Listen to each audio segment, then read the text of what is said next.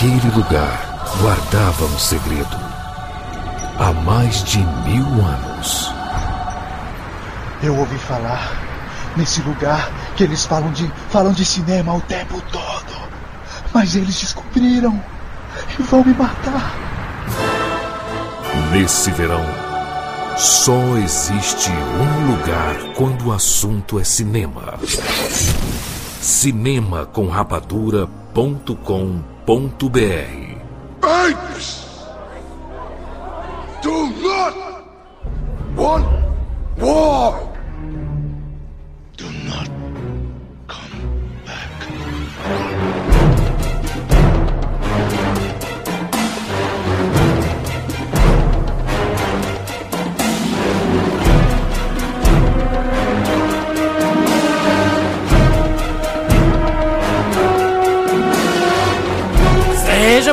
Rapadura de todo o Brasil. Está começando mais uma edição do Rapadura Cast. Eu sou Jurandir Filho e no programa de hoje nós vamos falar sobre Planeta dos Macacos, o confronto. Estamos aqui com Rafael Santos.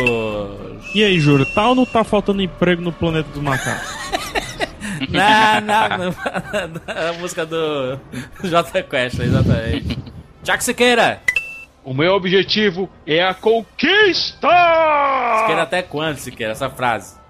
Ah, que macaco! Eu- Eu, eu- Man, eu gosto, cara. Tá bom. Rafael Dracon.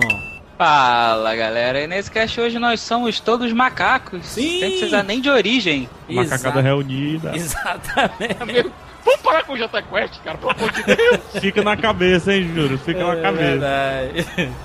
Olha só, nós vamos falar aqui sobre Planeta dos Macacos, o confronto. Obviamente tem spoiler. Se você assistiu, pode escutar de boa. Se você não assistiu, escute esse programa por conta e risco. Júlio, tem outro programa com o Planeta dos Macacos também, entendeu? Exatamente, as pessoas perguntam: por que que vocês não fazem um especial para toda a franquia Planeta dos Macacos? Que nós já fizemos. A edição número 250, lá em 2001, no lançamento do Planeta dos Macacos, a origem. 2001 não, mano. 2001 é 2011, perdão.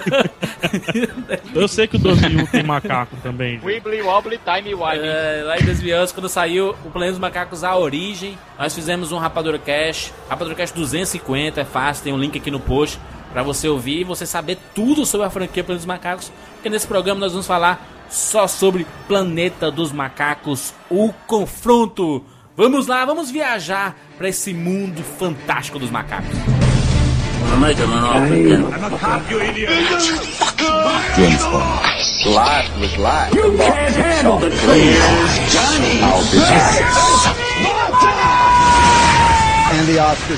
Rapadura Cast.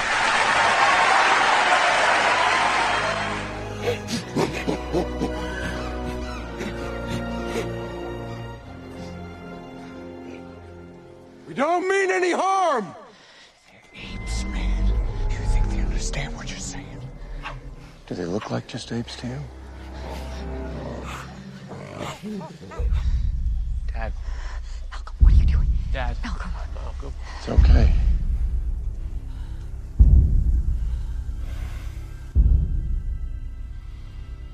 Go! Okay. Okay, we're, we're going.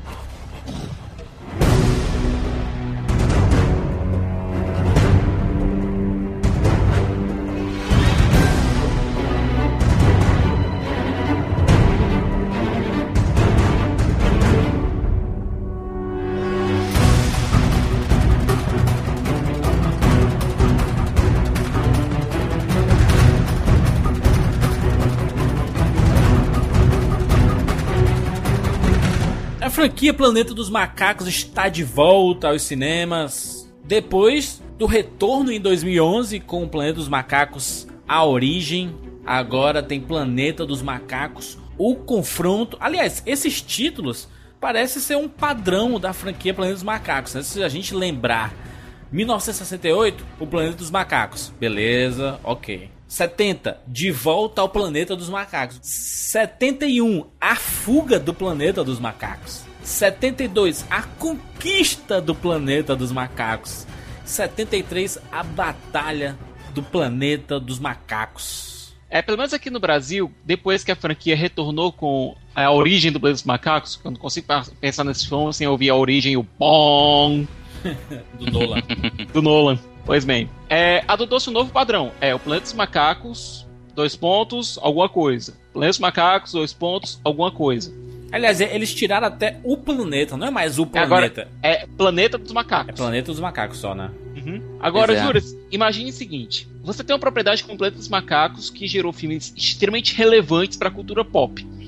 Aí foi no começo da década passada, a Fox vai e tenta revitalizar a franquia com aquele filme do Tim Burton, que não deu certo Não de funcionou, jeito nenhum. Lembrou aquele Godzilla É, que exatamente. saiu em 2000, não era? A gente Que consegue colocar que foi- ele- eles dois ali lado a lado ali, sabe? Pois é, Ah, mas Tim Burton tinha algumas qualidades, a maquiagem era muito boa, É. certo? Mas você Tá, só. pô, mas você- aí também, A maquiagem né, lá é de quase que um 68 sinônimo. era, era É. também espetacular, né, Siqueira? E É. também, a maquiagem é sinônimo de Tim Burton, né? Não sei se vocês assistiram é, os originais, se tiveram algum contato com o livro e tudo mais, mas assistindo esse o confronto, fi- fica muito claro assim na minha cabeça que como essa franquia ainda consegue encantar e jogar discussões interessantíssimas, né? Porque É, como é que o discurso se mantém até hoje, né? exatamente Cinco isso- décadas. se você, se você pensar lá, por exemplo, o filme de 68 lá com o Charlton Heston, que é um choque na cara, porque a gente vê os macacos tratando os humanos como os humanos tratam os macacos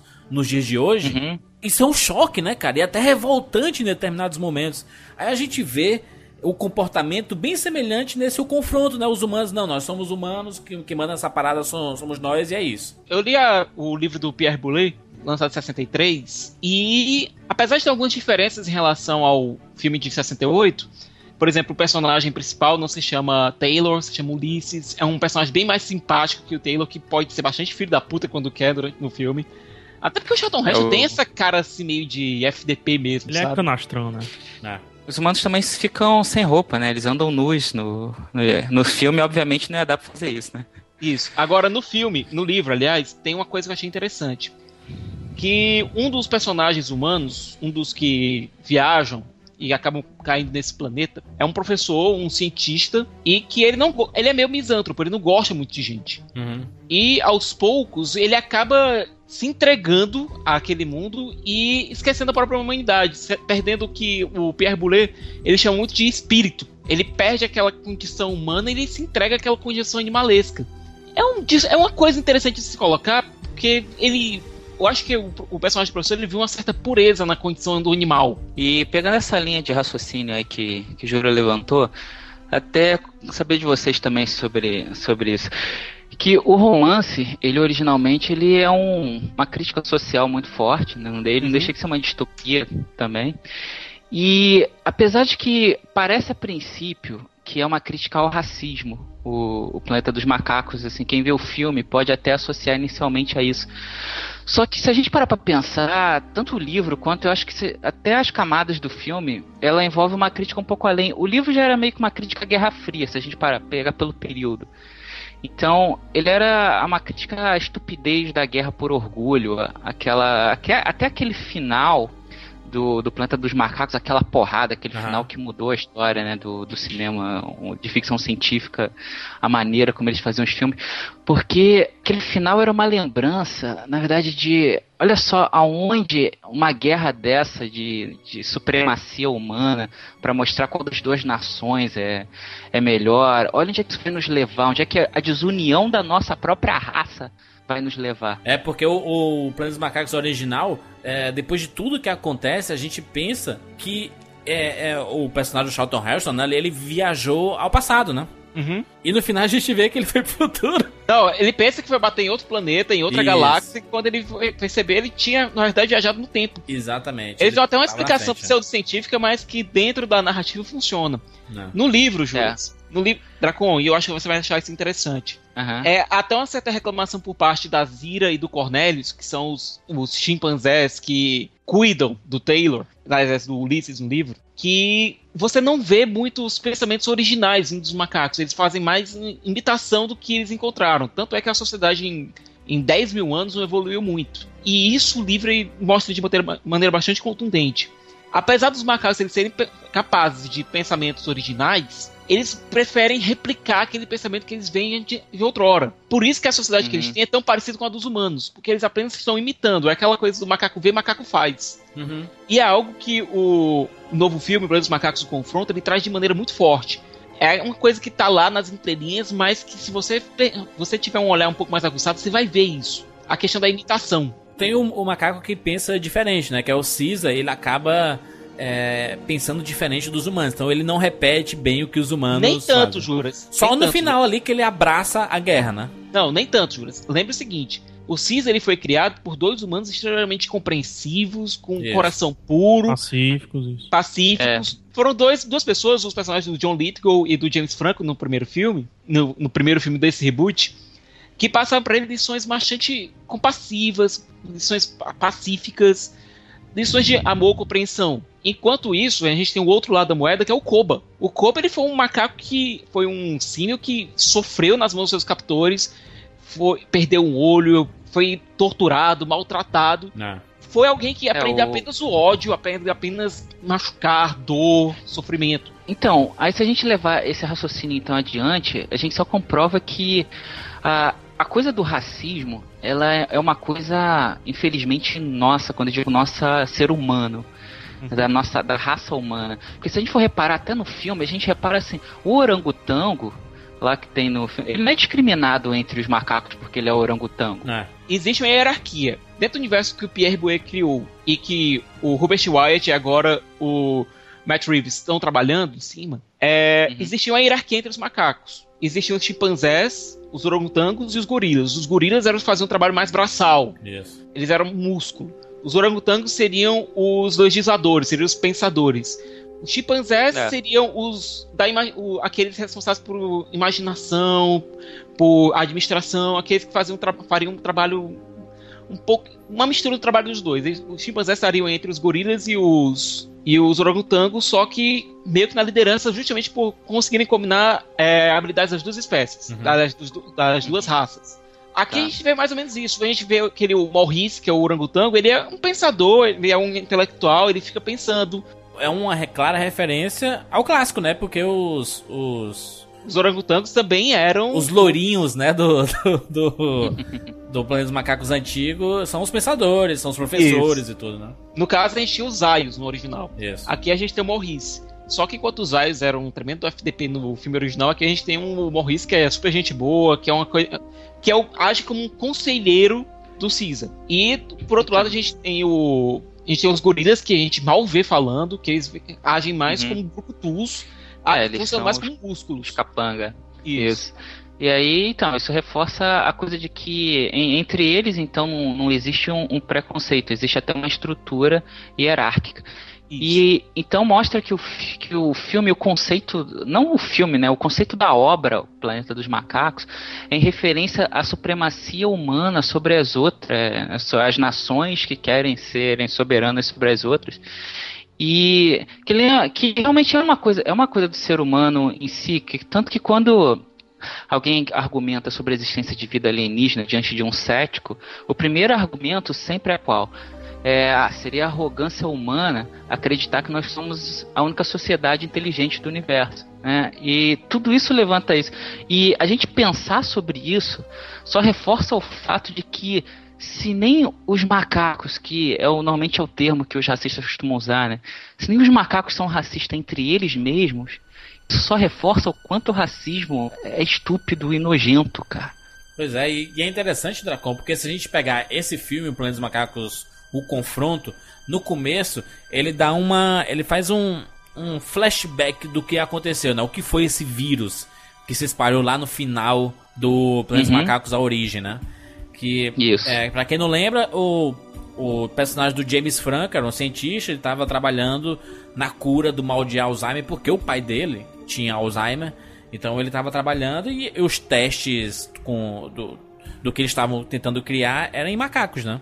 Só que a reação nos macacos era bem diferente da reação nos humanos. Enquanto nos humanos o resultado era de curto prazo, ele, ele melhorava o Alzheimer, mas ele, ele deixava de existir em, em- pouco tempo. Nos macacos, ele, ele causava uma, uma mudança no QI. É, é, a, a, a percepção e a memória, né? Mudava. Exatamente. Não, não é bem o QI, porque se você mudar a percepção e, e a memória de qualquer pessoa, que é o que o, o Alzheimer atinge, né? Aham. De fato, Uhum. que é o que é o embaralhamento da memória, digamos assim, e a falta de percepção de realidade, aí tinha um efeito contrário, mais o, o efeito Buster, né, no, no macaco. Era isso. Por isso que ele conseguia reter alguns conhecimentos. Isso é, é- é o que eles chamam de neurogênese, que é a Isso, formação exatamente. de novos neurônios Isso. no cérebro, né? Então, tinha, tinha esse efeito nos macacos, por isso que o processo de evolução dos macacos foi muito mais rápido É um jump, né? é, um do, que, grande. do, que, do que se fosse é, esperar a evolução natural, né? Só que acabou gerando uma, um vírus mortal pro ser humano, né? É uma, uma gripe dos símios, Símio. né? Isso. Isso, gripe é dos símios. E é bacana que a gente vê durante, no decorrer do filme, é, quando os humanos estão voltando para a cidade, a gente vê que existe uma série de pichações nos muros, É. que meio que além daquele comecinho, daquela introduçãozinha no no- nesse segundo filme que retrata o que aconteceu durante os 10 anos que separam o primeiro pro segundo filme, você vê também alguns impactos. Você vê aquelas pichações, você vê o temor das pessoas se aproximarem dos macacos e vê a ignorância também. Eles acham que foram os macacos que causaram a gripe, quando na verdade ela foi causada por um vírus criado pelos próprios humanos. Exatamente. Eu não lembro como é que aconteceu a criação desse vírus. Pronto, o personagem de James Franco era um cientista que estava pesquisando uma cura para o Alzheimer. Sim. Ele tinha certa pressa porque o pai dele estava entrando em estado avançado do Alzheimer. Aham. Então ele criou esse soro através que foi testado em macacos, através e que o Caesar, ele foi nasceu de uma símia que estava infectada entre aspas com essa cura, Hum. certo? A partir do sangue do Caesar foi conseguido sintetizar um soro viável e que foi usado, testado no pai dele, que é, criou uma certa imunidade a esse soro Aham. com o passar do tempo. Inicialmente funcionou, depois foi perdendo a imunidade. Quando, ele, quando o, o personagem James Franco falou isso pro chefe dele, o chefe dele se interessou e mandou passar logo para a criação de uma versão mais avançada. Essa versão mais avançada é que acabou provocando a epidemia. Entendi. Enquanto essa versão mais avançada, que era transmitida pelo ar, mais ou menos como no sistema de transporte do Duende Verde do primeiro Homem-Aranha, Uhum. que a cobaia inalava o, so- o soro para os efeitos serem mais rápidos, Aham. foi feito com esse soro e o Caesar, quando se libertou, ele, assal- ele conseguiu pegar um frasco e começou a passar pelos seus semelhantes. Enquanto isso, essa mesma cepa, essa mesma cepa que foi criada desse soro se tornou é, extremamente letal aos humanos, uma espécie de é contagiosa, uma espécie de gripe. Por isso como ela nome é transmite- Pois é, Mas é o, o que é mostrado no começo do filme é que os humanos foram basicamente dizimados, só não foram exterminados porque existiam os, os, os humanos que é, são imunes. É, tinha uma certa resistência, Uhum. tinha uma resistência ao vírus, então não foram afetados. Exatamente. Mas parece que a taxa de mortalidade do vírus era de 99% quase. Então deve ter só Então, 90%. esse artifício, esse artifício também é brilhante porque ele cria uma situação em que ele inverte muito bem os papéis. Então, os humanos acabam virando os macacos É. hoje em dia, assim, no nosso mundo, porque eles acabam em uma quantidade né, bem ridícula, perto da quantidade de macacos que começa a tomar o mundo. E eles ficam isolados, quase que em tribos, né? Quase que em grupos, como os macacos hoje na selva. Se a gente for lá, tem lá os grupos macacos reunidos.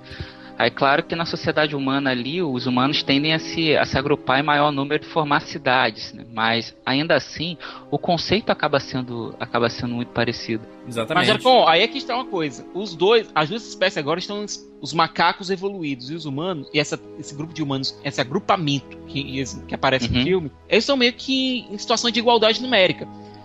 É, você tem um pequeno, um reduzido, entre aspas, grupo de humanos e uma tribo de macacos que está começando a crescer. Lembre, não foram todos os macacos que evoluíram, foram aqueles que tiveram contato com o Caesar, foi a- aquela tribo. Procriação dos macacos é, é quase em larga escala, né? Ali. É, só no filme ele deve ter tido um dois, né? Não, é que tá. Durante o, durante o filme, que se passaram. é, durante os dois filmes que se passaram 10 anos, o Caesar tem um filho mais velho, o Olhos Azuis, que aliás é uma É a puta de uma referência, ao Charlton ao Heston. É. E o segundo filho dele nasce durante o filme. Ou seja, em 10 anos, o É, Caesar teve o- dois filhos. Acho que a mulher não conseguia nem O- andar, Siqueira. Nesse filme, você tem um design de produção primoroso no que se refere ao habitat dos macacos. E também à cidade dos humanos extremamente destruída. Isso. Mas o habitat dos macacos tem uma coisa que me chamou muita atenção, que foi aquela espécie de pedra do rei que o Caesar tem. Exatamente. O Caesar tem o lugar dele de fazer discursos e esse lugar tá marcado com o símbolo dele, que é a janela do que é Do basicamente a, jan- dele. a janela do quarto dele pelo primeiro James filme. Franco lá. Isso. É uma coisa que se você É, é,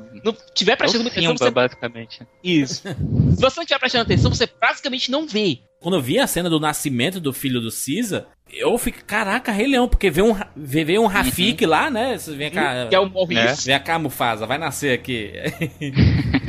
não, não, é- não, é- não era o, o, o Maurice, não. Era, era um outro que tava cuidando lá, que tinha até uma máscarazinha, uma coisa estranha na cabeça. Aí é que tá, Juras. Você tem, nessas civilizações de macacos, é, eles estão começando a criar uma própria cultura. Isso. É, você nota que o Caesar ele tem uma maquiagem tribal como É. chefe. Ele, tem- é, ele, tem os xamãs, né? Ele tem uns xamãs que funcionam como médicos. Isso. E está começando a ser criada uma civilização lá dentro. Em pouquíssimo tempo, né? Pra você ver como o grau de evolução é de organização. É. Como não depende, assim, de que todo mundo seja é, civilizado ou que tenha esse vírus, Sim. essa evolução do QI ou do, da, Não, dos neurônios, ali, etc. ali todos têm. Ali todos têm. Todos aquilo ali foram aqueles que foram Aham. é, infectados, entre aspas, pela cepa que evoluiu a eles, Em certo? A gente- tese, em tese, Siqueira, o, o filhinho lá do Caesar que nasceu, ele tem a Tem. Isso é passado de geração para geração. geração, né? Então, assim, então o filho do filho do É, Caesar já é vai ser mais evoluído de do que. E, e se você perceber, essa evolução é bem rápida, porque o, o, o, o Olhos Azuis, né, que é o filho do Caesar, É, o Olhos Azuis. tem expressões humanas mais fortes do que o próprio Caesar, né? Quando, quando o Caesar tá mais, tá mais corcunda, digamos assim, ele não parece tanto assim. Um, ele não parece tanto humanizado. E né? ele fala, Humanoide. né? Isso, No final, lá no ele fala final, bem né? mal, mas fala. Ele deixa até. Não, todos falam. Não, mas, mas, não, mas falam. o Olhos Azuis ele não tinha falado ainda, tanto que o Caesar ficou orgulhoso quando viu ele falando, sabe? É, exato. Ele construiu uma Olha, frase, é, horrivelmente, é, mas construiu. é. Não, todos têm capacidade de falar, só que eles preferem se, é, se comunicar através da linguagem de sinais. Que foi a primeira. é, se você lembrar, lá no primeiro filme, o Maurice foi quem ensinou a linguagem de sinais pra todo mundo. É, até porque a fala é o- a típica comunicação do humano, né? E eles. E a, e a maioria deles não querem replicar o que os humanos fazem, né? Porque eles, fala- eles É. sofreram muito na mão É. dos humanos, né? Tem alguma dificuldade ali pra eles falarem. Acho que eles fazem algum tipo de esforço. Não. É, isso. Dá pra isso- perceber isso pelo, dá pelo- pelas sim. É, eles comprimem muito o rosto, assim. Não, não é nem a questão de É. pensar e organizar a frase, mas parece que, sei lá, tremular as cordas vocais ou alguma coisa parecida, parece que dói em alguma coisa, entendeu? Parece que a fala é o último E o- recurso deles. É quando eles estão querendo manifestar alguma coisa realmente com raiva ou estão querendo realmente fazer um ponto. Isso. Isso que levantou a coisa do design, que é muito bem feito realmente. Tanto que eles fazem questão de mostrar os macacos de uma maneira que a gente não confunda. Então, eles criam Eu artifícios. ia falar, o Dracon, seja, né? brilhante isso, cara. O, o Koba, ele. Até porque ele vai fazer o papel do antagonista, não necessariamente o malvado. Ele até representa o malvado, mas ele representa o pensamento do macaco selvagem ali, que, que acha que aquela é a maneira de Eu sobreviver. não diria nem espécie. malvado, né? É mais pra mal compreendido, né? Ele é o vilão do filme e você entende por que, que ele se comporta daquele jeito. Totalmente. Porque ele mostra assim, é, ele tá assim, os humanos estão trabalhando. Aí ele aponta pra ele mesmo fazendo assim, isso daqui, trabalho humano, que é o corte dele no braço, ao corte no Puta, peito, caralho, corte essa no seio. cena é foda Isso aqui, isso é o caralho. trabalho humano, né? Então ele tem um ressentimento, ele sofreu pra caramba e ele Isso. seria o último macaco que queria os humanos perto dele, né? A construção do Koba até o último terço do filme eu achei sensacional, certo? Você via que ele respeitava o Caesar ao mesmo tempo que ele queria impor, ele queria mostrar sua própria opinião. Existia um respeito. Hum. Chegou um determinado ponto no qual o Koba mandou o respeito pra puta que pariu e disse: Eu é que vou mandar nessa porra. Mas, até porque o Caesar, o Caesar tá, era a carta fora do baralho, né? Ele, ele mesmo matou, né? Entre aspas, né? Nesse momento, no finalzinho do segundo ato, o Koba deixou de ser um pouco um personagem mais, mais intrigante, um personagem mais dúbio, e abraçou mesmo a questão da vilania. Mas, ô, mas ô Siqueira, mas, mas é, eu acho que é justificável porque o, o Caesar em nenhum momento cedeu pro Koba. Ele não cedeu, cara. O Koba disse: não, não, eles estão fazendo isso, eles fizeram isso com você, você vai deixar ele. Só que a, a criação do Caesar foi muito diferente da criação do Koba. Então eu, É. é. fácil entender a raiva que o Koba tem. E imagina só, você tem uma raiva gigantesca de algo e o seu líder é complacente com aquilo. Não, de- deixa. Eles ainda continuam. Não, ele, ele- entra. o- ele- não, não, não, não. Eles ainda estão fazendo merda lá e o Caesar, beleza. Não é complacente. Ainda tô confiando. Eles fazem merda e tô, tô confiando. E outra coisa, o Koba, ele nunca falou pro Caesar em relação às armas. Ele escondeu tudo e viu naquilo ali uma oportunidade para assumir a liderança do grupo. Pra dar o golpe de Estado. Por que que ele... Que é um golpe de Estado, e depois É um virou ditadura militar, se você perceber. Totalmente. É, É, Exato, é a metáfora perfeita. É, é, não, tem tudo. Tem o, o líder bom, o, o, o mau líder, o cara que a gente não sabe se vai ser um líder bom, que é o filho do, do, do Caesar, tem o ditador, tem um golpe de Estado, Ah, e depois tem a. Depois tem a. a varização do Estado, né? A, de- a devolução do Estado, assim. Olha, macaco vê, macaco faz. É, exatamente. E, e, assim, o que, o que é interessante, ô Juras, tu tá interpretando dizendo assim, pô, mas o Caesar tá complacente. Não.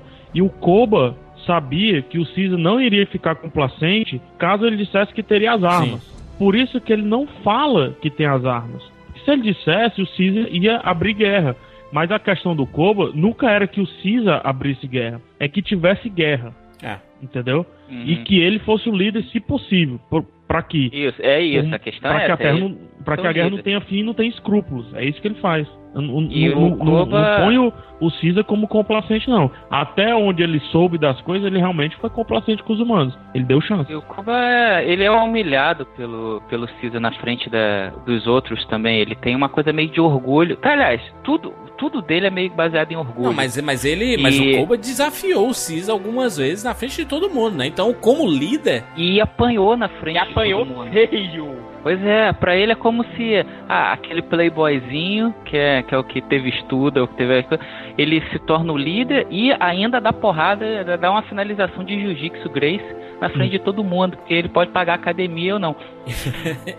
Ele é todos os líderes, né, cara? Ele é o líder carismático, ele é o líder É. por meio da força, ele é o, o- o líder É. por meio da inteligência. Cara, pô, meu é irmão. verdade. É o líder capitão de barco pirata, né? Pô, mas é uma boa colocação. É como se ele fosse um, um líder tipo Krishna, é como se fosse Buda, como se fosse Jesus, mas também fosse líder de guerra. É isso. É, com, com, putz, é realmente muito, muito bem colocado. A gente vê, a gente consegue ver no Caesar Aham. os traços. É obviamente que a gente se identifica com o macaco, né? O macaco Caesar. Mas os traços humanos. É, a sensibilidade, sabe? Por causa da, do- da, da interpretação do Andy Serkis lá, de a captura de movimentos tão Aham. perfeita e a, a computação tão perfeita que tu não acredita que é computação gráfica aquilo ali, entendeu? Então, aí a gente volta no que a gente tá conversando sobre o designer, que aí o, o Koba, como ele tem que ser um macaco, a gente vai ter que criar antipatia, ele é feio. Né? E não é só por causa das cicatrizes, nem nada disso, ele é feio mesmo. cara. Já o, o filho do. O filho do Caesar, que se machuca, ele ganha cicatriz. né? Fica foda a E cicatriz aí dele. né? até né, explicam pra ele, não, essa cicatriz é o. Ela te torna mais forte. é Caraca, batismo, que frase espetacular essa, né, cara? Cicatriz é o que te torna mais forte, né? Pois é, e aí essa cicatriz impede que a gente confunda ele no, no meio dos ataques. Na hora que tem cenas importantes com ele, a gente sabe que aquele é o filho do Caesar pela cicatriz. E o, o Caesar, que nem você está comentando, é sobrenatural a interpretação, mais uma vez, desse desgraçado do, da Insert. Porque, cara, quando ele entra, é uma imponência. É um negócio assim, o Caesar chegou. É aquela coisa meio Império Romano mesmo. O Caesar chegou. O final, então, é muito cara isso, né? Do, do Caesar, quase um Messias, né? Porra, e é foda porque envolve isso, envolve tanto esse lado que você tá, que a gente tá comentando do, do Caesar, é, como quase ele não é um imperador por força, que nem o PH comentou. Ele é um imperador eleito, é é, é um ele é quase com um político eleito. As pessoas Ele é já sabem dois, É o líder pensar meritocrático. Ele mereceu É, a posição dele. E aí, os macacos, quando se abaixam ali, eles estão fazendo a, a- É tanta coisa, é tanto simbolismo junto, porque eles estão fazendo uma reverência a- ao, ao líder de verdade deles. Eles estão, ao mesmo tempo, agradecendo o fato né, de, de, ter, de tê-lo de volta, dele não ter morrido assim.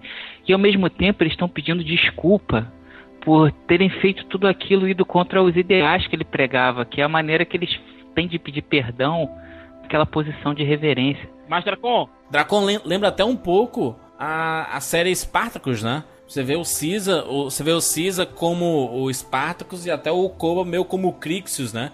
Que eles eram rivais, Uhum. mas eles aprenderam a conviver, eram Perfeito. irmãos de, de, de, de tudo, né? De, de, missões e etc. E eles no fim acabaram se separando, né? E, e, e, você vê o Caesar, o Spartacus era comparado a um Messias, né? O cara que ajudou a libertar os nossos, nossos iguais, né? Os nossos escravos, né?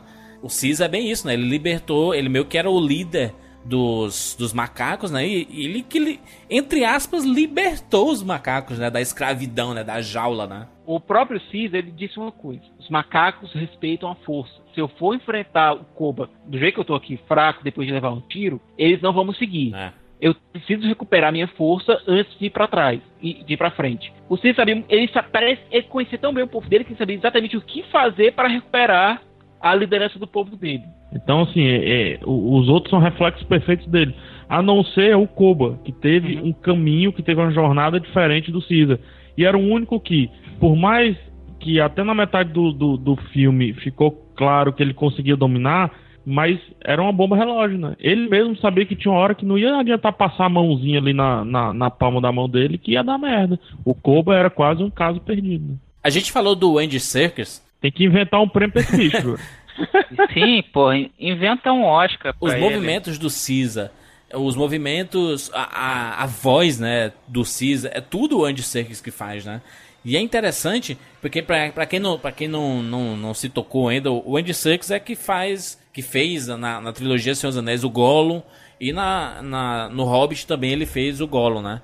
E, e o King Kong no King Kong. E fez Kong, o King né? Kong no King Kong. Então, assim, é um cara que sabe o que está fazendo em relação à captura de movimentos. A movimentação do Caesar é espetacular, sabe assim? E ele tem uma imponência. Você percebe que ele não é um macaco qualquer, né? Tanto que ele aparece, ele não precisava ter nada, nenhuma mancha no rosto, nem nada. É que você sabia que ele era o líder da, daqueles macacos, sabe? a gente pode lembrar da primeira cena quando ele encontra lá, como é o nome do personagem do menino, o Malcolm, né? Quando Malcolm. ele encontra com o Malcolm, que tá na, está naquela meio naquela encruzilhada, ou você sabe, tem uma ruma de macaco, um monte de macaco. Você sabe que o que tá andando ali é o Caesar. Por mais que ele seja igual a pelo menos uns 10 que estão em cena. É. Só que você sabe, pelo andar, pelo jeito de portar a cabeça, que aquilo ali é o Caesar. Né? E essa diferença que o Andy Serkis dá é absurdo. E o, o filme, ele sabe o, quão, o tanto como ele é fantástico, assim, como ele é foda em termos de design, em termos de expressão no, no, no CG, cara, ele dá close que às vezes o ser humano não consegue atuar tão bem diante daquele close que, que, que foi dado nesse filme. Mas. O close que encerra e termina o filme, a história principal, sem contar o prólogo, que é uhum. na cara do Andy Serkis, que é na cara do Caesar. É na cara da é bem, cara, bem né? nos assim, olhos. É... é... o final de, de em chamas. Você fica assim, você fica com a boca aberta assim, ó. Ah. É um final, é um final corajoso e você consegue é, ver o universo nos olhos do Caesar ali, né? Muita gente não estava não tava levando muita fé, muita fé no Plano dos Macacos no confronto. Por causa da saída do diretor, né? Pois é, quando o Rupert White saiu, ele disse: Olha, não dá tempo de eu entregar o filme que a Fox quer. É porque a Fox estava sendo a Fox, né? Ela estava tentando. É. Ela tava... A Fox estava tentando, estava sendo apressada. Ela queria uma continuação rápida. Quando o Rupert Wise saiu, assumiu o Matt Reeves. Matt Reeves tem uma certa experiência em pegar esse tipo de produção em cima da hora. Mas o pessoal não continua levando fé, apesar de que a filmografia do Matt Reeves é muito boa. Ah, é isso. Vamos falar dele, mas. Ah, deixe, Let Me In, né? Que ele fez, o remake. É, isso. Muito bom. O Cloverfield, que tem design, é. muito bom. E agora, antes dele estrear no cinema, ele fez a. Ele dirigiu uns episódios de Felicity, tanto que a Felicity é, é aquela mulher do filme, né? Isso. Graças a Deus, tá de cabelão. Mas, mas isso porque o, Ma o Matt Reeves é um daqueles diretores que tem padrinho forte, né? Que é o J.J. Abrams, né? Ele é um cara recente em termos de direção de, de filmes, né? Ah, e, e, e, e, eu já vi até uma, umas notícias recentes, juro, que dizem que o Matt Reeves era o, a verdadeira cabeça do J.J. Abrams. Não sei. É. Pode ser absurdo. Acho que o pessoal tá começando a exagerar. Apesar de ter trabalhado só, só no Felicity, né? Porque o resto. É, mas é, é amizade, né? Aquela consultoria Felicity brother, né? Felicity e Cloverfield. Porque se você perceber, o Cloverfield é completamente diferente do Deixe-me Entrar, em termos de design, em termos de atuação, em termos de, de cadência do filme, que também é diferente do Planeta dos Macacos Confronto. Totalmente. São três filmes bem diferentes. Eu não lembro é, dos episódios que ele dirigiu de Felicity, ia ser demais pra, hum. pra eu lembrar. Mas dos três filmes, cara, são três aspectos completamente diferentes, três conduções completamente diferentes. E dos três só tem um errinho que eu acho que a, a direção de atores é, eu acho meio. Não sei, eu acho que ainda falta um pouco nisso no. Um pouco disso no Matt Reeves aí. No confronto, os atores são muito segundo plano, né? Por exemplo, o Gary Oldman tá um pouco exagerado, né? Demais no personagem dele. É, Não, a própria Chloe Moretz não deixa me entrar também tá. É, e do Cloverfield tá todo mundo gritando, não sabe? A gente não tem atuação ali, né?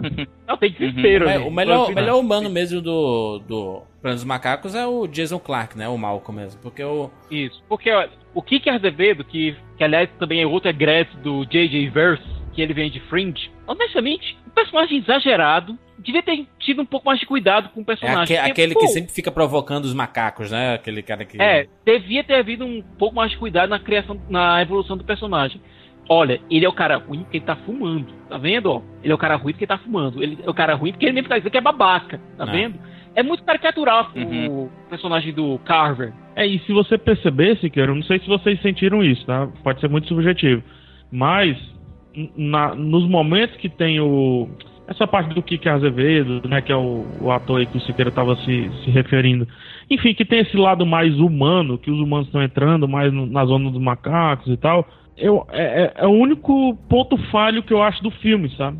E aí é realmente trabalho de direção. Não sei se o outro faria melhor. Até porque já- a gente estava inebriado, né? Com, Não, a, eu entre acho- aspas, eu a atuação dos macacos, né? Não, e outra coisa, a gente tem que lembrar que são dois filmes que têm duas propostas completamente diferentes. Completamente. E eu não sei se essa atuação meio falha do lado humano fez até a gente pender um pouco mais pro, Ah, pro, causa totalmente. dos macacos. Pro- pro lado- Não, não. ne- Nesse filme, os, os humanos são vilões. Ah, O, sobre o Matt Reeves, aí o PH levantou a questão da, da interpretação dos atores, faz, é, faz até a gente parar pra pensar realmente. Até, mas se a gente parar pra pensar também na cinematografia dele, é, realmente os filmes dele, no, o, o Cloverfield realmente não tinha muita coisa, esse aí é focado mais nos macacos, o, o Deixa Ela Entrar é um filme mais intimista também, são poucos personagens, né? até porque é um remake do, do sueco, Que é mas... 200 vezes melhor do que o, esse daí. É, mas é é que melhor, se mas você não assistiu o 2010 também é original. Sim. E agora, pô, ele ah, em matéria de direção, de câmera, de movimento, o cara dá um show de cinema nesse filme. Tá. Putz, grila. Cara, e é desde o início, porque o, o início, ele poderia ser didático, mas não é. Ele, em alguns minutos, ele já mostra de uma maneira simples, ao mesmo tempo criativa, o que, que aconteceu, por que, que aquele cenário é devastado pela gripe. Então, o cara que tá levando a namorada que não quis assistir o primeiro, e aí ele tá levando ela, ela vai entender tudo. Logo de cara, com aquela maneira com que ele explica. Ele foi E, didático além por disso- 10 minutos no filme inteiro, né? Não, aí é Dracon? que tá, PH. É, Dracon também tem uma certa reclamação, mas isso é com os roteiristas, não com o Indy, certo? Tá. Ele fez uma explanação visual de tudo que aconteceu de maneira absolutamente hábil, entendeu? Ele foi extremamente econômico em mostrar, olha, essa sociedade é assim, esses macacos existem por conta disso, disso, disso. Teve proglosia no começo, a gente viu a organização dos macacos logo naquela caçada, a gente já sabia quem era quem, rapidinho, pá, pá, pá, pum, certo? No momento que apareceu o primeiro humano, a gente começou a ver uns diálogos que eram um tantinho quanto expositivos demais. Estavam exagerando demais para dizer, olha, a gente precisa ir lá por isso, por isso, por isso, por isso. É, aconteceu isso, isso e isso. É, é, é coisa de. É porque é um blockbuster. Se, se ele fosse um, um filme mais independente, ele, eles, eles teriam mudado isso, né? Mas, mas dá. né? O Dracon não poderia ser independente, né? Assim, eles É, não poderiam é. deixar tanto Precisa na ali- mão. É, Não pode, né? É, E ali precisa de imaginou, cheiro né? e Imagina, muito, pode viu? ver. né? Isso. Tu vê que é um filme bem diferente do primeiro, porque o primeiro ele, ele Uhum. tinha uma fotografia até mais. é, não, tá, tá, beleza, a gente tá trabalhando ainda aqui com os macacos, não, o grau de evolução do mundo, porque o confronto já é um mundo já quebrado, né? Pós- é Pós-apocalíptico quase, né? É, tanto o primeiro que, ele é mais queria saber urbano, se- né, Juros? É mais Isso, palpável, isso, é. né? Tanto que se eu queria saber até se você concorda com isso. Em vários momentos eu olhava e falava, cara, isso, esses cenários, isso é The Last of Muito, Us. pa- muito É parecido. só né? tirar os macacos e botar o. o As es- ah, os é, esporos. Isso, exato, cara. Era muito parecido à fábrica. a- as partes deles estão na selva. Muita coisa muito parecida. Algumas E- motivações por recurso. O Matt Reeves, ele, aliás, devia dirigir o The Last of Us. Ia ficar do cacete na mão dele. É um bom o, nome o mesmo. filme que eles querem fazer. É um bom nome mesmo. E é, e é- e é interessante porque esse, o diretor de fotografia desse filme, o Cerezin, Michael Cerezin, é o que fez o- a fotografia do Prisioneiro de Azkaban, do Harry Potter. E, e é o filme Ah, que que, é trata da mudança do Harry Potter, né? A melhor fotografia de todos os Harry Potter. Não, foi Sim. aquele. Ele é a ruptura. É, foi, o filme da ruptura foi o filme que marcou o novo estilo visual e narrativo da série. Exatamente. Então, assim, é o, e foi. É o que acontece com esse Planeta dos Macacos, né? É a, fo- a fotografia Muito. desse filme é completamente diferente da fotografia do, do primeiro filme. E é interessante porque tem algumas tomadas de, de cenas que o Siqueira, por exemplo, não gosta muito do, do pôr do sol. Que tem, Não, eu gostava, que eu tem a gosto. É, ele sombra. gosta do pôr do sol do Michael Bay, que ele não gosta do, do clone. Exatamente, do- mas tem umas do- do do sombras que se- espetaculares, que tem cenas que tu fala assim, caraca, que bela foto. Toda hora, assim, assistindo o filme, eu, eu tava pensando assim, caraca, que bela foto. Então, e essa questão da foto, essa sensação que você teve, envolve a direção do, do Matt Reeves, os planos que ele, ele faz no filme, é, é- é muito de quem sabe o que tá fazendo, cara. Porque ele tem planos de, de contemplação, assim, que ele pega do alto para mostrar o número, por exemplo, para mostrar o- os macacos, como eles estão avançando, como eles estão dominando uma área. ponte. Ou então quando ele pega em plongé, de baixo para cima, Aquelas batalhas, né, dele- de- deles em cima dos cavalos e avançando com as metralhadoras, né? É, é, essa aí, isso aí foi também uma coisa. é, Fica meio estranho quando a gente vê o macaco montando um cavalo, mas é aquela ideia da superioridade, né? Da, do animal, superioridade uma- animal até sobre o animal. Olha, E uma referência ao primeiro filme também, né? Isso. A do tanque, quando o Koba toma o tanque e vai pra cima do pessoal, ele coloca a câmera do lado. Câmera Aquilo- simples, porém Rodando a câmera, né? Aquilo foi sensacional. Isso, então, aí esses ângulos abertos, ele tem um, um ângulo, uma forma que ele mostra a contemplação, e tem isso, durante a guerra, ele tem um- os ângulos de tensão, que ele mostra, olha os humanos desse lado e olha desse lado o que está acontecendo, meio como Peter Jackson fazia nas batalhas dele também. Ah. Pra lá e pra cá, que gera uma tensão. E, além disso, ele ainda sabe fazer a surpresa, que, por exemplo, quando tá tendo a batalha lá no início, surge o urso. Isso. É uma surpresa, é, avança, tá? E aí vem o outro macaco, dá aquele salto lindo, vem câmera lenta, vem. É, uma coisa que esse é bicho sabe fazer- Pronta. Uma coisa que ele sabe fazer, dado o Let Me In, é susto, viu? Puta merda. E o Jura estava falando das cenas de ação, aí ao contrário do, do, do Transformers, por exemplo, a gente compreende quem tá batendo em quem. A gente vê a movimentação dos macacos com- escalando os lugares, aquilo é assustador pra cacete, a gente se colocar no lugar dos personagens. Pô, aí tu imagina então na cabeça do- dos roteiristas também, eles têm que criar situações, aí eles criam o fogo pra poder justificar o macaco escalar, já que o macaco escala. Então, vamos unir tudo isso, é, é muito bem pensado. Olha, E as cenas do tiro, elas me remeteram a, a videogame também, em muitos momentos. A, a câmera, o ponto de vista do atirador, Isso. tá, tem, tem muita influência ali. É, o- Dracon, se você percebeu, ô, ô Sica, desculpa te interromper, acho que tu, não sei se vai- vocês vão concordar aí, mas me lembrou um pouco o Michael Mann, o Michael Mann, né? Apesar de ser escuro, apesar de ser dark, apesar de algumas pessoas terem é, é, ter, ter um plus, né? Como os macacos subir nas coisas, como você falou, mas ele, ele dá os problemas direitinho na cena e você entende tudo, né? Diferente do Michael Bay. Você consegue Pronto. entender tudo. pronto, é o Michael Mann de Fogo contra Fogo. Não o Michael Mann depois de Colateral, que começou a trabalhar com uma câmera essencialmente digital. Não, de, de inimigos públicos também, é, tem um tiroteio, tem tiroteios Tem espetaculares. tiroteio em nesse Ma- filme. Miami Não, Vice, Inimigos não, mas eu- Públicos também tem uns tiroteios. Não, Não, é tão tem- primoroso quanto Fogo contra Eu Fogo. acho que é um Concordo. dos melhores diretores pra filmar a cena de tiroteio é o Michael Mann. Pois é, mas a questão é Uhum. que o Michael Mann ele ficou muito apaixonado pela câmera digital. No Fogo contra Fogo, você via ainda câmera de, é, 35mm, você via. Existia uma. As cenas eram mais. Tinha um visual mais duro, mais sólido, por assim dizer. Era a partir do- soco, né? A gente Pois tem é. o Matt Reeves pra compensar isso agora, se queira. Pois é, o Matt Reeves, É. como ele trabalhou com 35mm aqui, você vê que o filme tem cópias de 35mm e, por favor, assista no formato 35mm. Sim, vale a pena, hein? Fuja do 3D. Fuja do 3G, que é Ah, criminoso. aqui no Rio não tem jeito, não. Aqui no Rio só tem 3D. Eu vou te dizer, viu, Siqueira? Eu assisti em 3D, mas minha cópia é digital e tava lindo. Isso, Ô, isso que eu ia você- falar, cara. Eu, eu, eu não sei, eu não posso opinar porque eu não assisti em 3D. Eu, eu mas, tô cada vez mas mais. tava cinema Eu roots, tava, juro. eu tava cada vez mais. Eu tô cada vez mais convicto que o cinema de película tem que acabar. Cara, é inacreditável a qualidade do digital, Esse- cara. É, eu tô com juras, porque aqui também só, só tem essa opção de 3D e, e eu acredito que a cópia que, que eu vi também era digital. E cara, na primeira cena tá chovendo, Exatamente. né? Lembra que começa o E filme esse chovendo? cinema 4K, né, que a gente sente os pingos caindo na sua cabeça quase, né? Pô, isso aí deve ser muito louco. Mas aí, a cena que já começou chovendo, por um momento, Pensava que tava cara, eu chovendo cheguei a tirar sala, o né? óculos, que eu pensei, parece que não, não aparece o filme, aparece a chuva Pois primeiro. E a chuva salta na frente, é muito na tua cara, que parece isso, parece que pingou do alto. É muito Siqueira, louco, muito Siqueira, louco. eu, muito eu assisti no UCI do Shopping Parangaba e Uhum. ele é, é uma, uma cópia digital. É tanto que eles, Aham. eles gostam de, de explicitar. Planos dos Macacos, o confronto digital legendado 3D.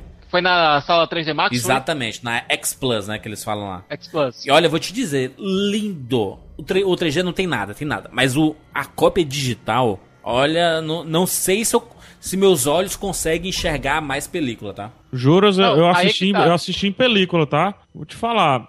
Lindo, macho. É Eu porque o filme é bom de todas, três- todas as formas. Até, até é, eu VHS, assisti- se saísse VHS era bom também, né? Falando, Matt Olha- Reeves é foda, cara. Pô, é é, eu é o novo assisti tanto- Abrams. Eu assisti em 3D e em película. Em película, a fotografia ficou muito melhor. Porque o 3D, é, pelo menos o 3D em salas mais convencionais, ele, é, ele acaba escurecendo muito a imagem. Pois é, exato, exato. Eu pensei nisso, eu não assisti, então não posso dizer, mas eu pensei que ia dar um escurecido, entendeu? Sim, Dracon? isso sempre, escurece, né? Sempre escurece. É, a- Mas porque tá É. no. to- É porque eu acho que, que a- assistindo a película, cara, eu tava ali no, no, no, no limiar do. O, é, não, isso é o mais escuro que eu posso entender essa cena por completo. E, e na hora que eu tava assistindo, eu pensei assim, putz, acho que se fosse em 3D eu tava perdendo uma ótima cena de ação. Ô, ô, Siqueira, Entendeu? tu lembra que quando a gente foi assistir X-Men pela primeira vez, a gente assistiu em película e tava horroroso o filme em película? Ah, a projeção tava ruim. Mas aí o Erinaldo assistiu nos Estados Unidos digital e disse que é espetacular. Pois é, mas o próprio Reinaldo também assistiu o filme lá nos Estados Unidos, o Planeta dos Macacos, uma cópia 3D, uma projeção digital. E eu tava comentando com ele como o filme tava bonito em película. E ele concordou comigo. Em película ficou muito melhor. Bom, eu assisti digital e eu É. tava chorando, eu tava babando assistindo. Então que bom, né? Tanto faz. Que bom, né? Que tanto faz. Mas- Assistam o não, filme. Mas, mas é porque eu acho que existe algumas projeções em 3D que realmente não são boas. Eu não sei se é porque esse cinema é novo do UCI da é, Parangaba, que tá bem calibrado, sabe, o equipamento, etc. As Equipamento luzes. novinho, zerado, As quase, luzes né? são novas, então tá bem iluminado o 3D. Porque tem 3D que a gente assiste por aí que parece que tá tudo apagado, né? Que a gente não vê quase nada. E Ah, então que bom saber isso. Bom mesmo. Sim, sim. E, e Siqueira tava comentando do roteiro, né? Ele tava comentando o que, que ele. O que, que ele não curtiu no, no roteiro. Agora, falando sobre o roteiro, que roteiro difícil também, né? Porque você, fazer uma, a origem já é um negócio difícil você tá metendo a mão num vespeiro. Agora, e se fazer uma continuação e que seja bom? Putz. E no entanto, cara, os roteiristas eles arrebentaram, cara, porque eles construíram ali a, é, toda toda a relação pra gente se apaixonar pela, pelos macacos, pelo instinto deles de sobrevivência e coisa daquele tipo. Eles sabem usar direitinho o artifício de suspense, porque repara que sempre que eles conseguiam criar situações em que, ó, agora tudo vai ficar bem. Aí eles conseguem fazer isso de uma maneira que quando tem o, o gancho, a gente vê, puta, tudo ficaria bem se um dos lados não tivesse reagido aquela coisa de quando um não quer, dois não brigam. Que aí a gente pensa se, pô, se o Koba não tivesse ido lá matar os humanos, pegar, pegar as armas, provocado, o Caesar teria modificado a visão dos humanos sobre os símios. Só que ao mesmo tempo também dizer que tudo ficaria bem é difícil, porque não adianta, o- os símios e os, seres, e os seres humanos começam a se parecer cada vez mais ao longo do filme. Pois é. Aí os, ma- os macacos dominam, aí eles parecem que vão reinar. Aí chega o Gary Oldman e ele decide que ele conseguiu ali colocar os explosivos e vai matar os símios todos. Que na, na visão dele ele vai salvar a raça humana. Mas aí a gente tem um personagem humano que conviveu com os símios e acha que ele vai cometer um erro, porque para ele aquele ato não vai soar como uma salvação, vai soar como um genocídio. E se, e se aquele personagem humano ele vê aquela raça assim, é porque aquele ser humano tá vendo outra raça, tá vendo um dele matar outra raça que ele passa a considerar igual à raça humana e diferente apenas na forma. E cara, isso é forte, cara. Isso é bonito demais, cara. A gente sabe que o filme é uma bomba relógio. Uma hora. Vai estourar. Vai estourar. Uma hora vai O filme é o Koba, né? Ele é igual o Koba, o filme. Exatamente. Fica claro, principalmente o que foi mostrado no filme anterior, por exemplo, que essas duas raças não vão conseguir conviver sem existir uma raça superior. Sem que uma das raças. é, eles, eles não vão. Subjugue a outra. Exatamente, eles não vão existir iguais. Eles vão. Um, um vai ter que subjugar o outro. De um lado, a gente tem nossa própria experiência com a franquia, certo? A gente sabe como vai acabar aquilo ali. A gente, há 50 anos, sabe como vai acabar aquilo ali, certo? Por um outro lado, nós temos nossas próprias experiências com o que nós vimos diariamente nos nossos jornais. Nós conhecemos as fraquezas humanas. Nós conhecemos nossas fraquezas como sociedade.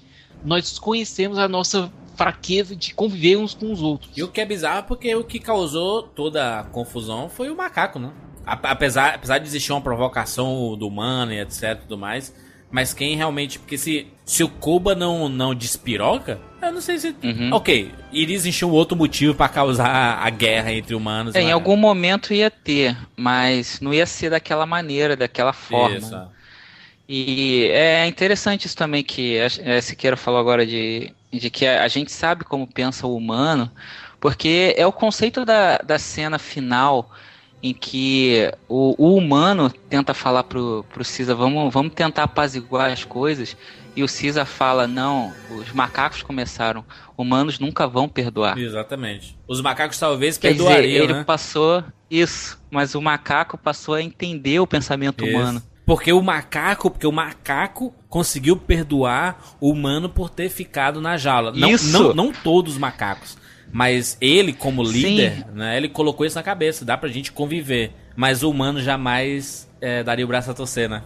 O que aconteceu ali, a batalha que o Koba desenfreou, é, desencadeou, as perdas de vidas que tiveram lá, isso aí ninguém ia engolir, especialmente uma raça humana que tava no seu crepúsculo. Ainda mais, ainda mais uma outra, um- uma, uma outra galera que tava chegando de um outro local, né? Estavam lá em São Francisco e tinha uma outra galera Isso. que tava vindo que não conhecia esses macacos já um pouco evoluídos, né? É o tipo de história, Ah. o Dracon falou assim, que o roteiro ele se baseou muito na simplicidade e utilizou aquele artifício de que quanto mais você tenta explicar, mais dá merda, É. né?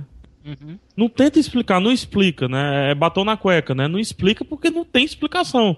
E Se o Cisa parasse quando chegasse os outros humanos ali pra tentar explicar tudo, putz, é o que macaco? É um macaco que fala, pau nele. Entendeu? Ele não- não- é, é inexplicável. Por isso que ele disse, ó, o humano não aceita, tchau e benção, guerra iniciada. É. O, o ótimo Não, e- foi o batom na cueca, né? Batom na cueca tu não explica, né? Não, não, é. Tem como explicar batom na cueca. E olha, e outra coisa, viu, gente? Isso, isso indica uma maturidade do filme, uma maturidade da franquia. Não. Olha, porque se fosse um filme de produtor, o produtor olhar pro final, não, isso aqui é muito triste, isso aqui é muito. Isso aqui é muito pra baixo, gente. Vamos tentar dar uma aliviada aqui, vamos tentar dar uma. Não! Essa franquia não, não suporta isso. É que nem o Juras falou de 24 horas. 24 horas você não. O final feliz não, não cabe Não ali. cabe, é. Por mais que a gente torça que o. que tudo fique bem pro Jack Bauer, você sabe que ele é um personagem que tá fadado a não ser feliz, né? Por, por tudo que ele passou é. e por tudo que ele. todas as decisões que ele tem que tomar, né? Pois é. Não comp- Uma franquia como Planeta dos Macacos não comporta um finalzinho feliz. O nome Planeta dos Macacos, o confronto é um pouco diferente de Down of Planet of the Apes, né? Isso.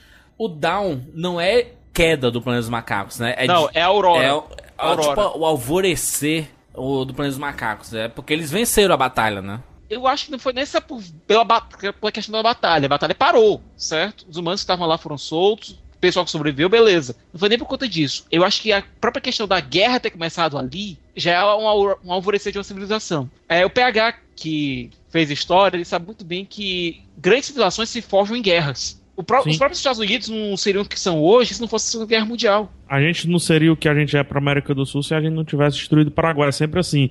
E no caso do- dos, dos macacos, o alvorecer, juras, é o CISA, infelizmente, ou felizmente pra gente que é espectador, aceitando o primeiro filme. O primeiro, o 68 lá, aquele primeiro Aham. filme de lá, entendeu? É ele praticamente Uhum. aceitando de que é, realmente a gente vai chegar naquilo dali. Não dá pra voltar. Ele assistiu, né, no primeiro filme. É, ele assistiu e disse, "Ixi, puta merda. Droga, eu queria Vai mudar, ter que ser né? isso mesmo. Tem que ser. É, É. se é pra Então, ser, então é esse que, favorecer. que a gente os, os Quando ele né? voltar, o que é que ele vai fazer? O que a Rússia tá fazendo hoje, depois da Guerra Fria. Se reestruturando, se organizando, né? Preparando suas defesas, organizando seus ataques. Pra quê? Pra que realmente haja o, o alvorecer e a afirmação do planeta dos macacos. E aí isso deixa. Um, é um monte de simplicidade que o roteiro deixa em aberto, e é um monte de nós que ele fecha do primeiro filme, que pra mim é, é- é o grande lance do filme. Tá tudo aberto. Qual vai ser o caminho a ser tomado? Aquele que a gente já conhece dos filmes que a gente já assistiu? Ou é um novo caminho, com um novo argumento, com um novo tipo de Planeta dos Macacos? O que é que vai acontecer pro terceiro filme? Por mim, eu assistiria amanhã, entendeu? Só por conta dessa- desse, desse monte de nozinho simples que o filme deixou aberto. Então, Sim. acima de tudo, o segundo filme é de fato um segundo filme. É um filme de meio perfeito. Ele é perfeito. O Planeta dos Macacos é uma aula de segundo filme. Um defeito ou outro, a atuação, um jump, esses jump cuts É, que ficou no meio do, do consegui nem filme. ver assim. isso aí. É uma bobagem. Mas, É. cara, é um segundo filme perfeito. Os outros deveriam imitar Uhum. e parar com essa balela de continue. De deixar o final pro começo do terceiro filme. Isso é um Mas, absurdo. mas pegar, sabe uma coisa engraçada? Quando eu fui assistir o filme, é, a primeira vez que o Cisa falou, aí um pessoal assim do meu lado, assim, atrás na verdade, um- uns dois casais assim, falaram assim: Que mentira, um macaco falando. Então, claramente ele não assistiu o primeiro filme, né? Não, claramente ele Uhum. viveu verdade- debaixo de uma pedra nos últimos 50 anos, né? Claramente É. ele não entende cinema, né? Porque o Isso. grande lance do cinema é o macaco poder falar, o, o carapado. E, e também, porra, o. Porra, é, é uma falta de imaginação do cacete, né? Porque o cara ele realidade não é uma consegue bosta, sair né, do Dracon? mundo Você sabe dele. disso. É, e antes do filme começar, como a gente já comentou até aqui no cast, eles fazem ali um- uns gráficos e eles explicam durante uns 10 minutinhos, de uma maneira simples e ao mesmo tempo criativa, o que, que aconteceu. Então o cara pode entender, mesmo sem ter visto o primeiro filme, que é uma mutação que chegou naquele sistema ali. E mais pra frente, pô, tem até aquela cena brilhante também, a cena emotiva pra caramba, que é o do Caesar vendo a filmagem dele Ah, a pequeno. cena da super bateria, né? bom. Isso, a super bateria. Mas nesse caso, assim, o Deus Máquina é, a gente, a gente aceita porque Por favor. É que nem gerou a aquela bateria do cena. celular do Jack Bauer, cara. Que nem a Não, bateria ele tinha reativado a Bauer. energia lá, tá aí, tá ligado? É. Falando nisso, a, a, a Apple pagou o filme todo, né? Que, a- quando, iPad. no- Não, cara, eu, eu escutei o barulho do iPad. Eu falei assim, iPad. Então, o cinema Convenhamos, o inteiro dá uma. O cinema inteiro, né? Na hora que dá esse barulho, o cinema inteiro levanta aí, caralho. Achando que é o próprio celular no bolso que, que esqueceu de desligar, ligou sozinho. E convenhamos, o iPad a gente sabe que duraria 10 anos, né? A gente não vai É. pedir isso do Android. Por mais que o Android tenha suas qualidades, mas uma delas não é de ser duradouro. O Não, iPad, Android a- a explode, gente- porra. A gente sabe que seria Mas tu duradouro. sabe qual, o- qual, qual é o problema dessas pessoas que não entendem? É por- ah, esse macaco tá falando. É porque essas distribuidoras estão com a mania de não tratar as sequências como sequência. Então, assim, é um filme. Esse Planeta dos Macacos do Confronto é um filme que você pode assistir sem ter a necessidade de ter assistido o filme anterior? Pode. É tanto que tem um, um recap ali no começo, né? Ele faz um, um flashbackzinho do que aconteceu e tudo mais.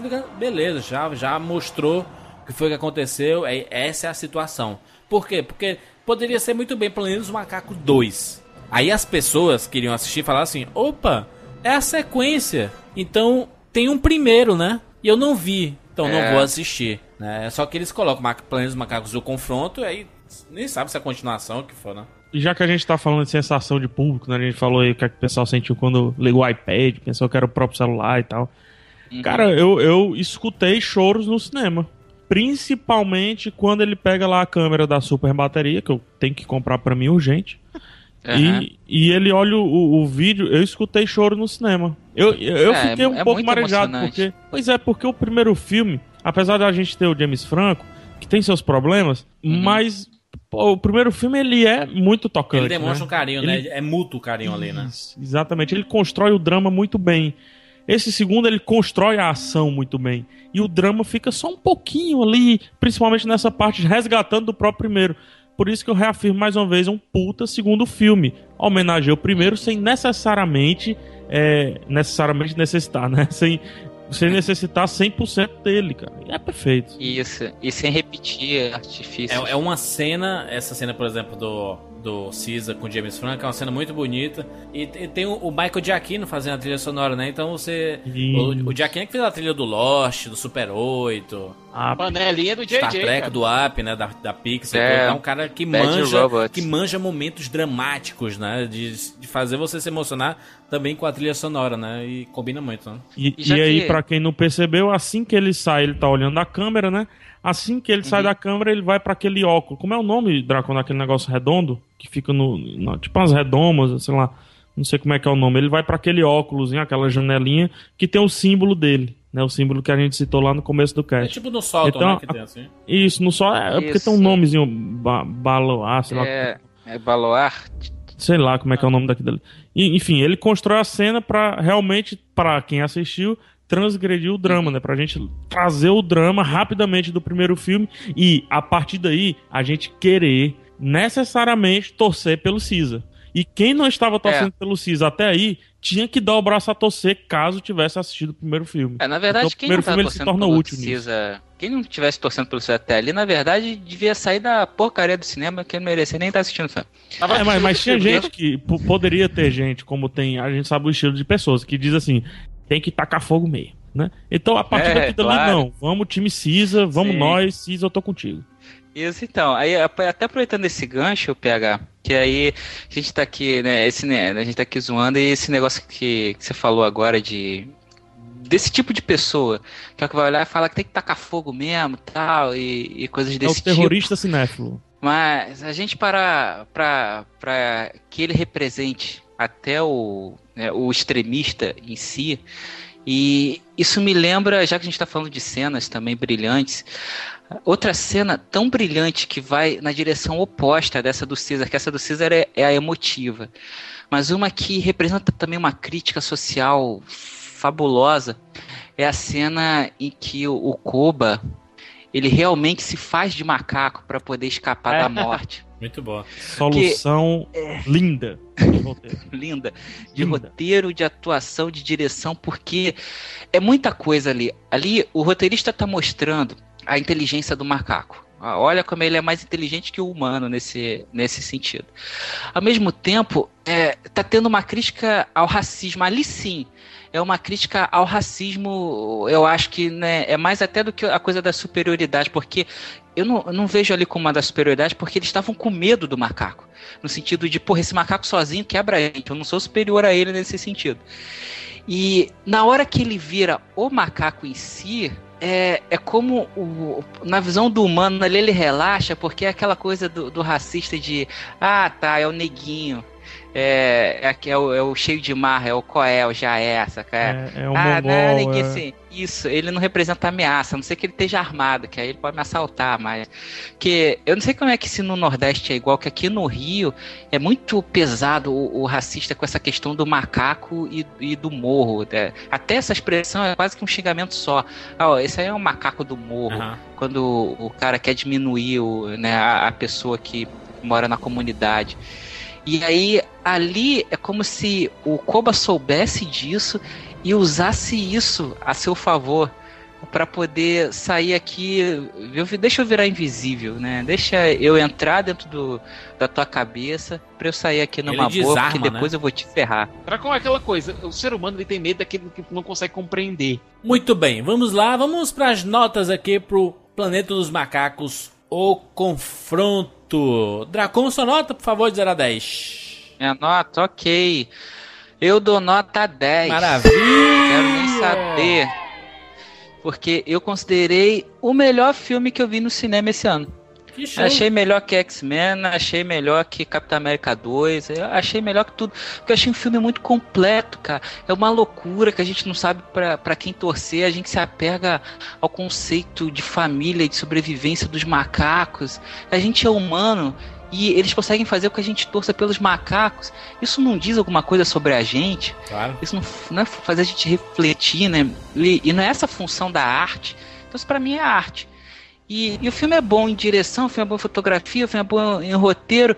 E como o PH a gente tinha comentado ainda há pouco, ele é uma sequência e ao mesmo tempo é um filme, é um filme do meio, mas também é um filme compreensível para quem não viu o primeiro e que avisa que vai ter um terceiro, porque ele tem o próprio desfecho. Para mim, brilhante, rapadurizado, e Matt Reeves, para mim, também merece ser rapadurizado. Muito bem. PHzinho, sua nota, 0 a 10. Rapaduriza logo, Johnny. Pronto, vai. Pronto, fechou. Nota 9, juro. Nota 9. Mesma nota do primeiro filme. O primeiro filme é um 9 primeiro filme e esse é um 9 segundo filme. Tão bons quanto. É, tiro, tiro o ponto, acho que ficou claro, porque tem, sei lá, as atuações humanas. Acho que ficou muito claro que eles queriam que a gente não gostasse do lado humano. Exatamente, sabe? é. Não precisava ficar tão descarado. Essa parte ficou muito didática.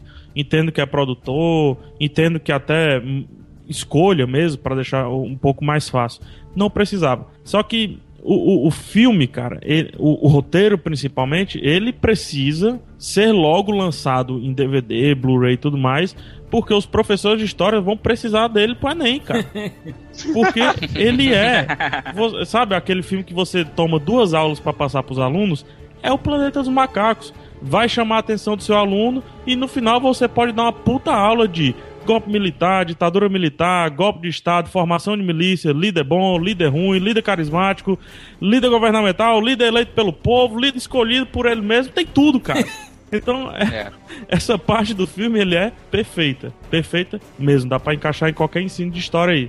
E, por fim, repito mais uma vez, é um puta segundo filme, é uma aula de ser, de como ser um segundo filme. Que mais segundos filmes, e aí tá vindo Vingadores, tá vendo vários outros segundos filmes, sejam assim. Não precisa do continua e não precisa de um, de um prequel tão bem formulado. Seja completo por si só, respeite os elementos dos anteriores, deixa as pontas abertas pro terceiro. É isso. E ele faz isso brilhantemente, né? Eu concordo com o PH, concordo com o Dracon também. E, obviamente, que minha nota é 10 pro filme. Não dá outra nota pro filme, se não essa. Aê. Dum, dum, dum. Rapaduriza rapadorizado, porque não, não tem. Assim, é, é o filme. O filme se chama Planeta dos Macacos. E você tem o Caesar na capa. E esse macaco é um espetáculo. Os humanos, eles se tornam tão insignificantes que até as atuações ruins deles são insignificantes também, entendeu? então, assim, eles ficam. Verdade. O, o foco ali são os macacos. Você vê, tem uma tomada fantástica. Que a, gente comentou, né, que eles fizeram questão, a direção de arte principalmente fez questão de personalizar cada tipo de macaco pra você entender que existe diferença ali, não são todos iguais, né? E tem uma tomada que ela tá de longe assim mostrando a pedra do rei dos macacos e você vê os núcleos, cara, você vê as diferenças de cada um ali. E você percebe, caraca, os caras trabalharam muito bem e perceber que aqueles individuais ali é cada um um ator fazendo. Isso é mais loucura, bicho. Porque cada, Verdade. cada macaco ali é um, é um ator diferente interpretando. Então, assim, é um cuidado, um espetáculo. Você não consegue diferenciar da realidade de computação gráfica, como tá bem feito, né? Como esses macacos estão perfeitos. O andar, o girar, a velocidade que eles se mexem. Putz, tá um espetáculo. Mais uma vez. Palmas, palmas pra Ueta, Weta né? Digital, empresa lá do Peter Jackson, mais uma vez arrebentando. A Weta substituiu a Lucas, né, Siqueira? Não, não substituiu. ILM não substituiu, mas trouxe concorrência. Não, mas hoje em dia já é maior, não? É, tá dizendo, concorrência. Digamos que se for pro espaço, Talvez vamos de- chamar Lucas ainda. É talvez de qualidade, né? Possa, possa É ser porque os assim. os caras da não, Weta não como estão fazendo algo inacreditável. E o Andy Serkis aí, caraca, cadê Oscar, né, cara? Cadê premiação pra esse cara? Porque não é possível um cara atuar tão bem.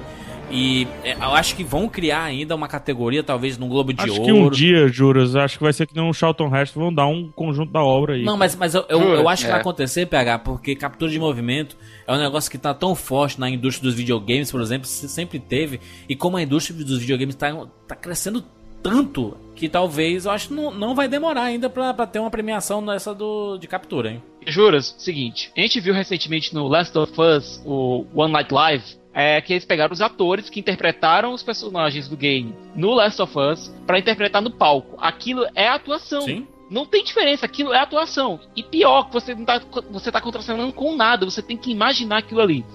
Por isso que o Andy Serkis criou a Imaginarium, que é a empresa que ele dá consultoria para os atores que vão trabalhar com captura de Até movimento. porque o James Cameron deu um pontapé aí, né? No, com força, né? É, Uhum. Outros, é, principalmente o- Robert Zemeckis, por exemplo, lá do De Volta para o Futuro, boa parte da carreira dele foi trabalhando com desenvolvimento de captura de movimento. E se um dia escreverem livros sobre captura de movimento, vai ter um bloco só pro Robert Zemeckis lá com seu Expresso Polar, com seu Biuf, etc, né? Um bloco só pro Andy É. Serkis e um bloco só pro James Cameron. É, Desculpa. o Andy Serkis vai ser o autor, né? É Vai verdade. estar na capa. É, vale dizer que essa tecnologia toda que tá bem, tá se afirmando, mas já tá bem afirmada aí, né? Já tá bem, já, já faz parte do cinema, já sabem lidar com isso. Mas para esse filme tem subtecnologia nova para essa tecnologia, porque nos outros filmes havia muita dificuldade de levar a captura de movimentos para fora do estúdio, para fora do fundo azul, Fazer tomadas verde, externas, né? Exatamente, nesse filme tem muitas tomadas externas, principalmente aquela cena dos humanos com macacos ali perto do lago, perto da represa e Uhum. tudo mais. Aquilo dali foi feito em, em cen- em cenário real, não é cenário computador, Foda, viu? viu? Não é pós-produção. Ele é cenário real e estreando a tecnologia nova de sair de dentro do estúdio e ainda assim continuar com a qualidade fenomenal de captura de Ficou sem movimento. limite, né, cara? É por isso que saiu, vazou um. se Um teaser do é, Deadpool, Siqueira. Isso. E que- Não foi teaser. Uhum. Aquilo ali é um vídeo que eles fazem para a própria produção para mostrar, né? Olha, é isso aqui que a gente quer fazer. Vocês vão dar o dinheiro, sim Exatamente. Quem, quem fez a captura de movimentos foi o Ryan Reynolds. Quem é a voz é o Ryan Reynolds. Mas o personagem, fisicamente, não é o Ryan Reynolds. É só a captura de movimento e um. No Deadpool, magrinho, assim, engraçado e tudo mais. E em cenário externo. né? Então, assim, a- a- essa tecnologia vem com força e pode mudar o cinema mesmo, hein, cara? Porque aí, eh, se, se levar. Se o Peter Jackson é, fizer novos filmes, no- novas produções, a gente vai ver essa captura de movimento externa. O próprio James Cameron, né? O que, que ele vai fazer? Ele vai sair do estúdio, né? Porque ele filmou Avatar todo em estúdio, né? Então, e isso mostra a diferença de indústria também, né? Lá os caras, ah, pra, vamos ver se eles vão dar o dinheiro, eles capturam o movimento e fazem uma cena Eles de ação fazem. incrível em CG pra ver se os caras dão dinheiro. Aqui, você tem que ajoelhar na frente do produtor, torcer pro edital entrar, colocar nos eh, 900 patrocinadores antes do filme começar e torcer pra depois também chegar em alguma sala de cinema. Exatamente. É muito diferente. Bom, né? minha nota é 10. Dracon 10, PH 9, eu 10 e Siqueirinha. Bom, É, minha nota PH é ainda dá tempo de mudar, hein? Olha, minha nota é 9. O filme tem os seus probleminhas de roteiro, tem os seus diálogos positivos, tem o Kiki Azevedo que tá exagerado pra caramba, mas isso não tira em nada o brilho da produção que traz um tema pesado, lida de- com isso de maneira extremamente madura, não faz concessões, não faz concessão de produtor pra tentar suavizar o tom, nem suavizar, nem suavizar a mensagem que tá querendo passar. É um filme contemporâneo, pelo que a gente tá vendo na Rússia, pelo que a gente tá vendo em Israel. É um filme que tem o que dizer e fala bem. Nota 9. E extremamente relevante. Assistam, corram pro cinema, assistam em 3D, em 2D, película, digital. Netflix, Assistam. qualquer, qualquer coisa, né? Pois é, só assistam. Exatamente. Deixe o seu comentário aqui no rapaduracast.com.br ou no Twitter, no Facebook, no arroba rapadura e no facebook.com.br cinema com rapadura ou nos nossos pessoais, arroba Jurandir Filho, arroba PH Santos, arroba Thiago Siqueira F e arroba Rafael Dracon, Rafael com PH e Dracon com dois Cs. É fácil encontrar a gente por aí. É isso, até semana que vem. Tchau!